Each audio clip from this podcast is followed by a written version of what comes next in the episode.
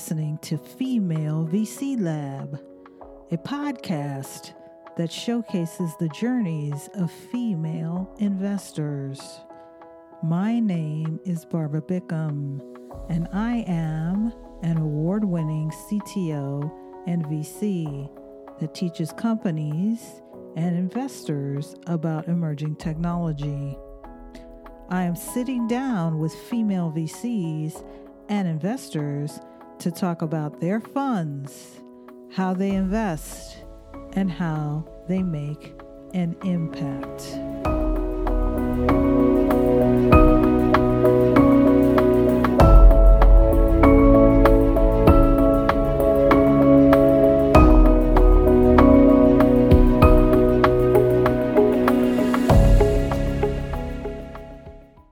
Welcome to the Female VC Lab podcast.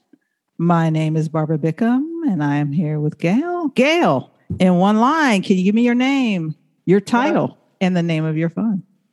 Hello, Barb. I'm Gail Wilkinson, managing partner at Vitalize.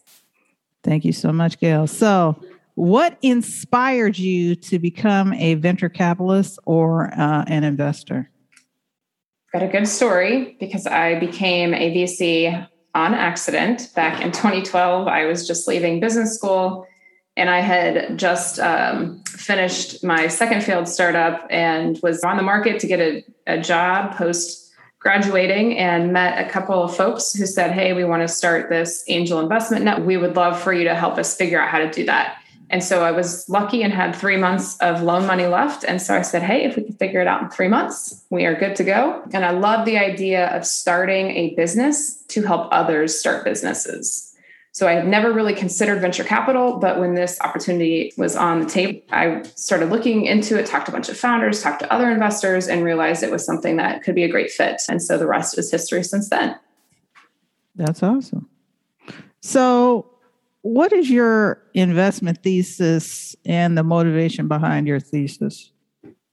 Yeah, I really love early stage. So we focus on pre seed and seed at Vitalize. And then one of the things that I believe is important in early stage venture, especially based on some trends that we're seeing, is to be uh, pretty focused in the approach. And that can be in a number of ways, depending on what's important to the team um, and the interest of the GPs. So with our team, we really love future. We're standing on um, the edge of tons and tons of innovation that's coming, and we don't see that stopping ever. Now mm-hmm. that folks are are getting used to the idea that work is a constantly evolving structure that we're working with, and we also once again we really love early stage. So our fund is doing seed, and then because we're getting a lot of deals in future of work and learning and a lot of them are too early for our seed fund. We also created an angel community called Vitalize Angels that will do pre seed deals, also in future of work and learning. And once again, this is just fun stuff. Like the angels join for a number of reasons. One, they can write $1,000 checks into these companies. We have a very inclusive community. We have 70% plus underrepresented check writers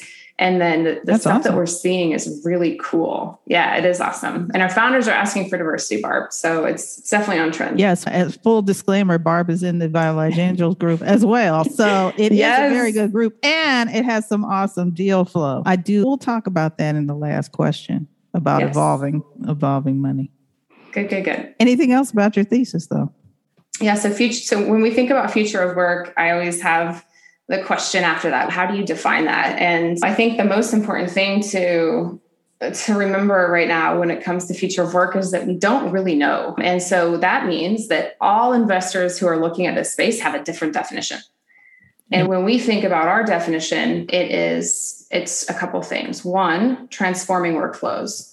So mm-hmm. this is a, a large bucket which caters to the way that work is being done today, shifting dramatically to be much more efficient and effective. So you can think about, for example, one of our um, portfolio companies is called Alembic, and it's a marketing technology that leverages data to mm-hmm. allow companies to really understand what's going on with their social campaigns and then to, to act on them in ways they haven't been able to before. So it's a transformative shift using transforming how they think through marketing. So those are the types of big opportunities that we really look for in that bucket. The next is the move to the fully distributed workforce. So if you'd have asked me a year ago, I would have said we were going to go to hybrid workforce, but I actually Absolutely think not.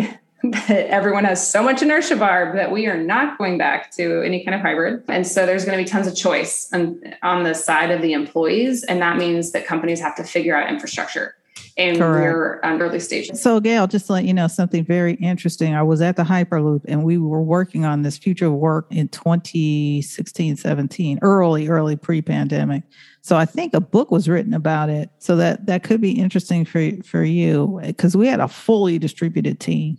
So can mm-hmm. you imagine like a 500 person startup completely distributed? like that's awesome. We had our little office, and then so like they were revolutionizing how did you think about and look at work? Because if you think about the concept of a hyperloop, it's massive. You could get to LA to San Francisco in seven or 10 minutes. So then what does work look like? What does living look like? What does, you know, what is infrastructure now? What does, uh, you know, where you can be look like? There was a lot of conversations about you as an individual and your mobility as well. Yeah. So, yeah, I love it. You guys were ahead of your time, but I, I think all companies are going to have to figure that out. Yes, 100% agree. And then the last two are I think we're in early innings of the creator passion gig economy. Mm-hmm. And so we're really interested in the infrastructure required to power that. Interesting stat is that we we posted some stuff on Twitter in terms of here's a gig opportunity that we had and I literally got 300 direct messages and 500 likes for it and I said, wow, wow. that's a lot of interest. And so then the next day we posted an opportunity to join or sign up on an Airtable if you're interested in doing gig work for startups or VCs. And we had 700 people sign up for that. And so I just see this is an example of people want side hustles. They want to do a number of things and have autonomy in terms of how their work looks. So we, yes. we're really interested in that space. And then the last one is new learning models mm-hmm. within corporate, micro learning, social learning, obviously data and technology enablement from the learning side companies are trying to figure out how do we keep our employees happy? How do how do we meet them where they are to learn in a way that makes sense for them? So i'm very interested in the evolution of that as well. Those are three great things to be looking at and thinking about in the future of work bucket so what are you learning or listening to or reading these days gail I am all about marketing and community right now. So I think I think early stage firms in the VC world really have to stand out in terms of what 100%. they stand for. We invest in future of work and learning. We care about inclusivity. We care about helping founders. Like these are things that need to be front and center in our brand and our messaging and how we build our community. And so I'm learning about how our other community is structured and how do we staff our team to support our community? How do we how do we think about our individual team members personal brands as well as our firm's brand and then the press that will drive founders being able to find us and other investors knowing what we're doing? So that these are all really important things for us moving forward. I agree. That's a huge thing. Brand not only your personal brand but like you said the brand of the firm and how are you differentiating from you know everyone else or even these big firms that are coming down now andrews oh, and yeah. horowitz greylock and more are going to come down and they have these mega funds. So then yeah. how are you going to compete with that not really compete maybe complement that because yeah. they're not going to see everything you see necessarily or some or that i would see. So exactly. how, how is that complementary? Exactly. All right gail here it is the famous bonus question. Everyone gets it. All right. In two years we'll be talking before then, but when we're talking again in two years, how do you see venture capital investing having changed or evolved? And I think what you're doing with the Vitalized Angels is a, a piece of it. Yeah. So I, I have lots of hypotheses. One I think the, the main driver is that this is a hot industry. It is of interest to a lot of people to become angels, to become venture capitalists, to found, to start and, and be founders of companies. What that means is that we're going to see, we already are seeing, and we will continue to see lots of new funding sources coming in, um, I think crowdfunding will evolve in the next two years. I really hope that the hope SEC so. reduces some restrictions on it because right now there's a lot of red tape that founders have to jump through. And I would Still. love to see that. Yeah, I'd love to see that go away or at least be severely reduced because I'm really passionate about getting non-accredited investors access to good deals. So that's what we're mm-hmm. doing at Vitalize Angels. We're vetting a bunch to make sure that they see good deals. And on crowdfunding sites right now, oftentimes you're drawn into who is the best marketer, which doesn't necessarily mean what's the best company to invest in. That's so I'm true. yeah. I'm passionate about figuring out these new solutions in crowdfunding. And then I also think to your point, Barbara, we're going to see a lot of these what we call multi-stage firms where they invest in lots of different mm-hmm. stages of company, they're going to come earlier because Absolutely. they're getting pressure at the top from Tiger Global and other hedge funds. Um, which means that there's even more competition at the early stage. And once again, brand becomes extremely important. And then the the final trend that that I see now, which is awesome, and I think that will really start to accelerate in the next two years, is diversity and in- inclusivity at the both the founder level and the investor level know, I have founders yeah, I that's now. huge. Yeah. That's huge. I have founders now saying, Hey, I want diversity on my cap table. Can you introduce me to diverse investors? Mm-hmm. Women, people of color, disabled, LGBTQ plus. I would have white male cis founders asking for this. And so it's That's great good. to see that. And our our model is helping to reduce barriers to let more people of all types of backgrounds learn how to write checks I want to see more of those models. We're happy to share what we did. Please copy us. And then how are we going to get more people with diverse backgrounds in VC seats and in VC right. partner seats so right. that we can continue to evolve the VC industry towards more inclusivity and diversity. And I, I really hope we see a lot of a lot of momentum in the next two years, Barbara.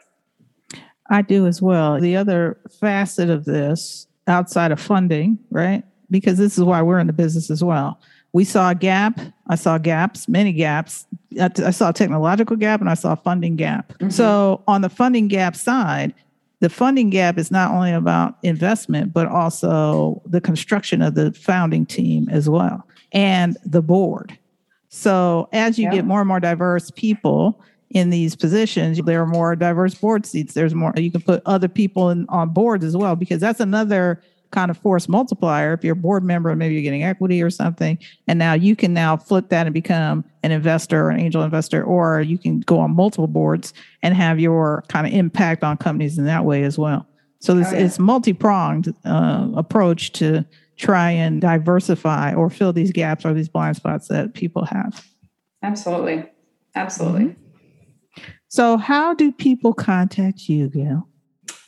You can find me on Twitter. My handle is at Gale Force VC. So that's G A L E F O R C E V C. And um, you can DM me there. Those are open. We have a link on our website. If you're a founder in future worker learning and you want to get in touch with us, go to our website, which is vitalize.vc, and you can click on the link there to apply via our Airtable form.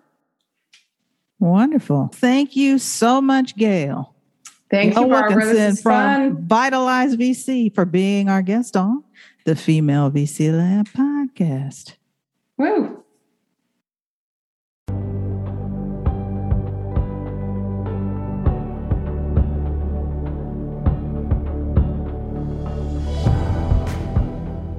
This episode is brought to you by Trailyn Ventures Find and invest in the next billion dollar emerging tech company. Sign up for our exclusive content at https colon slash slash trailyn t r a i l y n dot com to find out more.